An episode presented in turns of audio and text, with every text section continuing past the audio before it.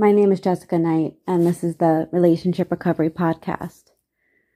For those of you who follow me, you know that the podcast is on a season break, so no fancy intro today or anything like that. I've just missed the podcast, I've missed connecting with people, and I just wanted to take a second and give a few updates and maybe a few thoughts one of my favorite things about running this podcast is that I get to connect with so many different people and that so many people tell me that they feel like that I that they feel like I understand.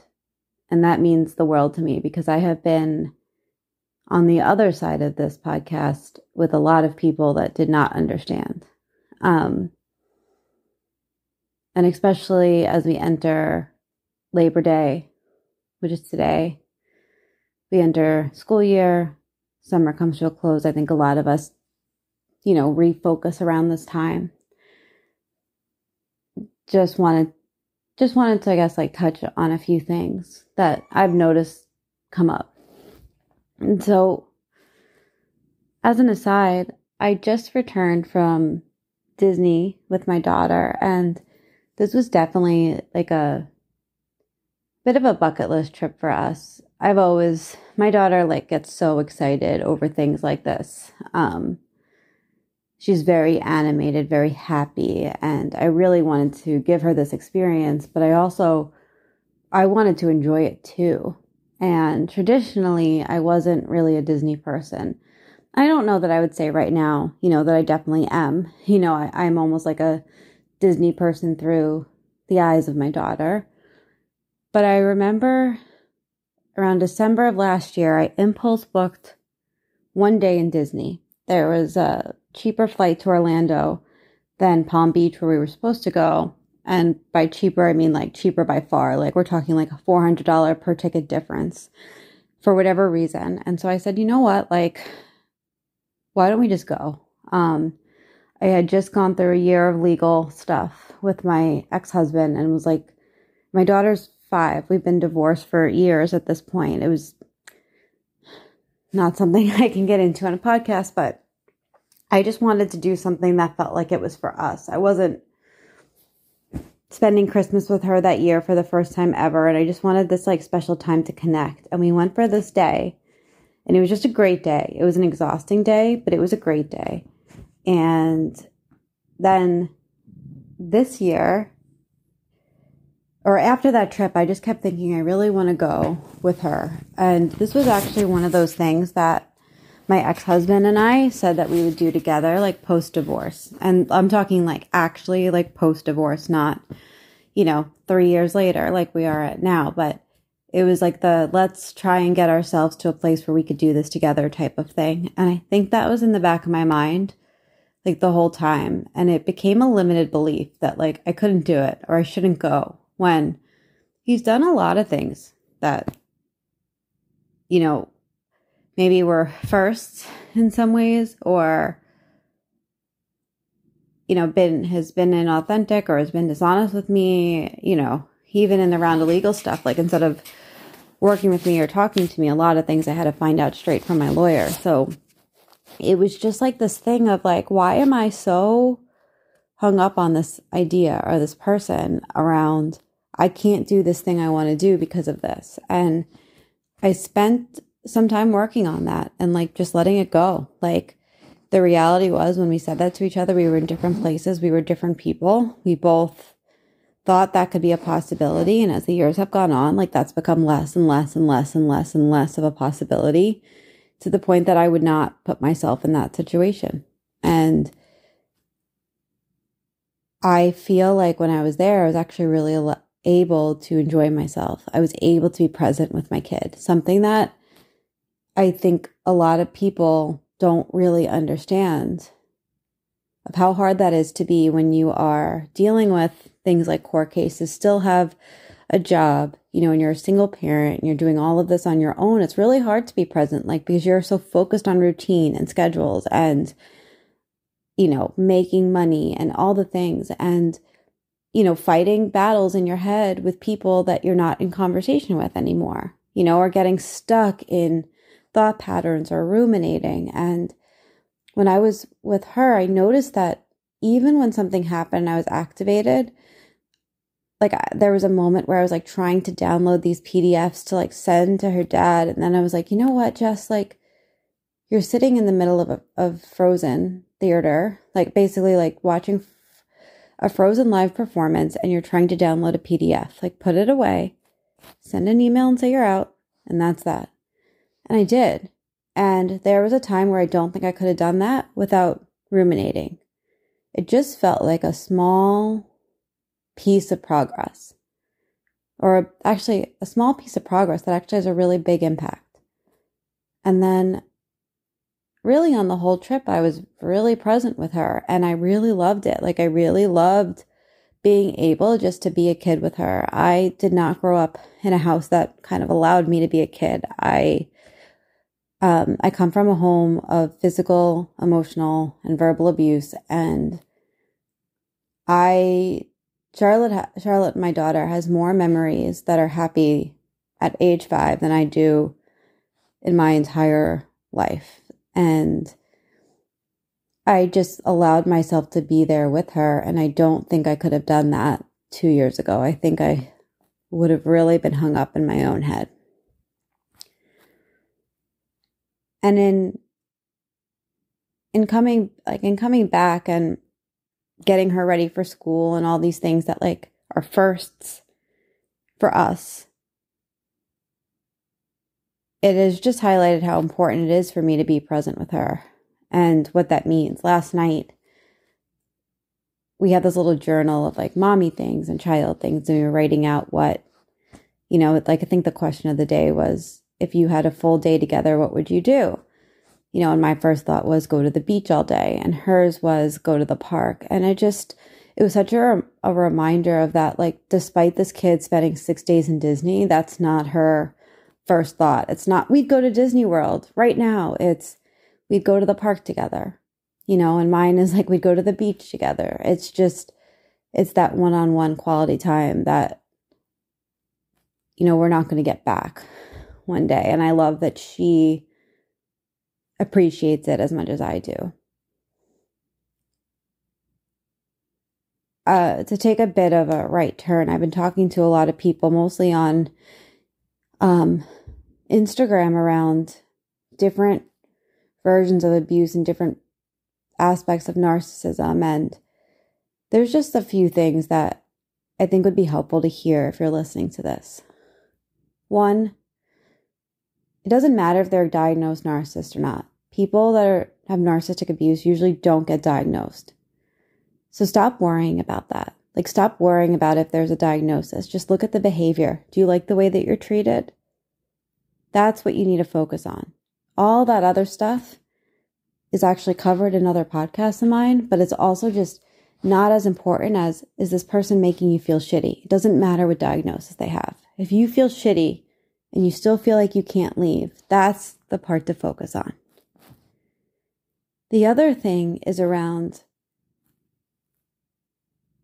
your personal accountability to how much you chase the pain. This is what I'm really speaking to is the the people that are out of the relationship and have been out of the relationship and are still kind of clawing back. Um checking social media, checking in on them, all of that stuff is just reigniting the love addiction that you have for them or the trauma bond that you have for them. And having a plan, having even like a reward system, having accountability around it could save you so much extra pain, but you have to commit to it.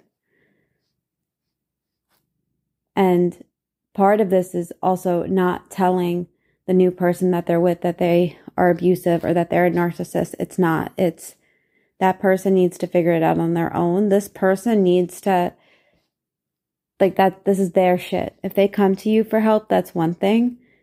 And that's actually an entirely different conversation. You your focus needs to be on you. And the last thing I wanted to touch on, and I think I will do a longer podcast on this. I just have to really think about it because this is such a tough thing to explain, but It's that parallel parenting is a tool used to help people in toxic relationships. Instead of co parenting, you parallel parent. I have an episode coming out about that next season. However, nobody, including me to date, has not talked about the emotional side of this and how hurtful it is at times and how hard it is to lean into parallel parenting and these strict boundaries and not be able to talk to your child and not be able to really advocate for their well being, even if you know it's right. And what that does to you emotionally. You know, like if they're expressing something and you don't, you can't even express it to the other parent, or, you know, if they want something and you can't advocate for them in that way, what that does to you and how that impacts you emotionally, mentally, physically. And if you are parallel parenting or even leaning into parallel parenting, I want you just to remember that it's not it's not easy regardless. So even though this is another tool, it's not necessarily meant to be easy. So don't tell yourself that it has to be. It's actually really difficult. And I'm going to leave it at there today. I'm going to post I will post a poll today, Labor Day, on my Instagram, and I'll leave it through tomorrow. Instagram is at emotional abuse coach for podcast topics. So if there is something you'd like to hear next season, which is starting in October, please feel free to post, you know, and let me know what that is. If you don't even know how to frame it, just like write a question and I'll and I'll either ask you a question or I'll figure out what you're saying. But if you need support, you can still reach out to me um, even though the podcast is on pause. I am not. I am just getting my daughter situated for school, which actually reminds me of something. So, I mean, I'm going to be honest, like the words of this, the words of the commenter sounded a lot like my ex husband, but I don't know that for sure. So I just, you know, I just blocked it and moved on, which is also sign of growth um, for me. But one of the things is I I posted on my Instagram that I'm going to be taking a little bit of time from clarity calls, which is the intro call between mm-hmm. me and a prospective client to see if we're a good fit to work together. And I had a like I was about, probably about a three week break, quote unquote. And so the purpose of that was because I was traveling. I was then traveling with my daughter. We had a lot of things going on, and she's starting kindergarten this week. So I just don't. I have the space for my regular clients. I just didn't have extra space for clarity calls um, because I, I need to be a lot more present for her and at different times this week. And when we were traveling, I it was time to be present with her. And the week before that, I went away with my boyfriend for honestly just a few, like a few days, um, while my daughter was with her dad for his like summer parenting time. And I posted like I basically like posted this thing a while back and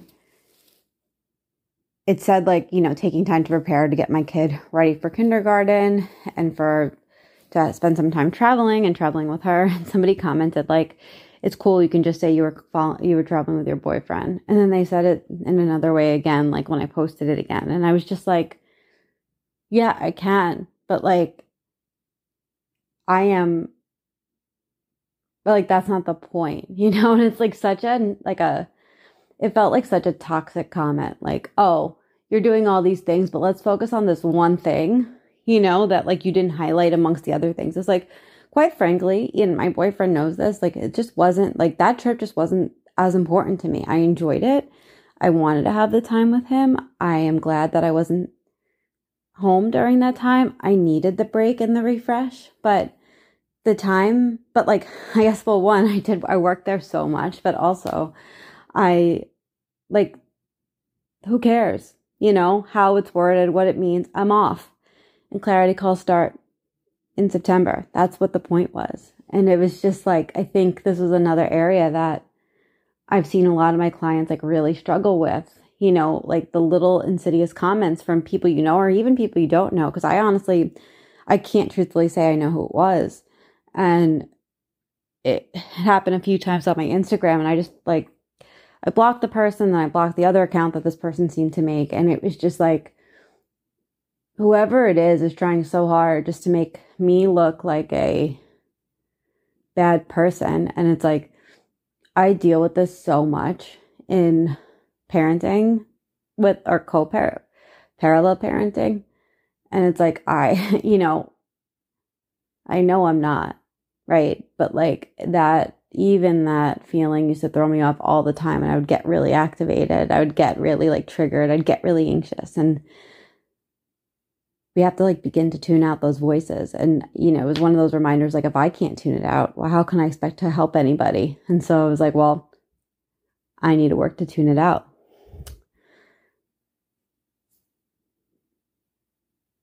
So, yeah, um, back to where I was. Poll will go up on my Instagram at emotional abuse coach for you to submit any topics or questions. You can follow me at emotional abuse coach on Instagram. I am accepting clarity calls starting next week. They you have been able to book them this whole time, but if you just go to my Instagram and click on my um like the link in bio, you can just sign up there.